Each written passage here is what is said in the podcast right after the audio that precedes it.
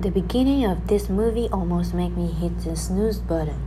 It was 45 minutes of people preparing to go on a trip. Really?